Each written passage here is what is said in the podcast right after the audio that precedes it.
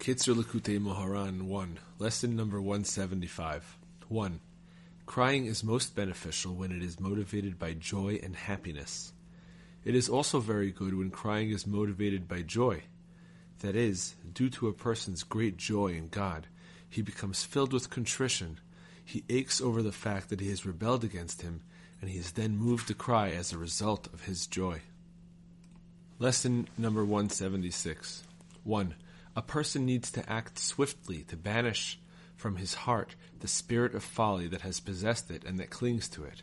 By being attached to the true tzaddik, that is, by loving the tzaddik with the profound love of the soul, a person thereby banishes the spirit of folly from his heart with great speed, and in turn he merits a broken heart.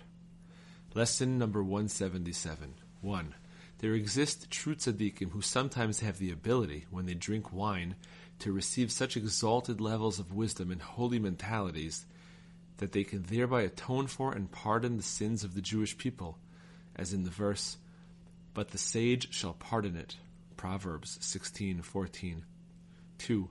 A person must totally nullify his own will before God's will, so that he should not have any other desire except for what God desires. And whether a person has money and children, or whether he does not, God forbid, he must still want only what God wants.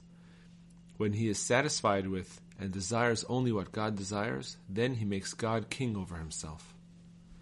Lesson number 178. 1. It is necessary to specify one's sin. In other words, a person must confess verbally, and on each occasion he must articulate in detail everything he has done against God's will.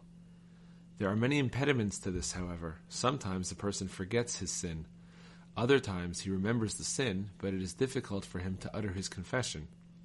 Through the joy of performing a mitzvah, for example, the mitzvah of a wedding, or when a person succeeds in bringing himself to great joy at the time he is performing a mitzvah so that he dances a great deal out of sheer happiness, he will thereby be able to articulate a verbal confession and in this way correct the blemish caused by his sins.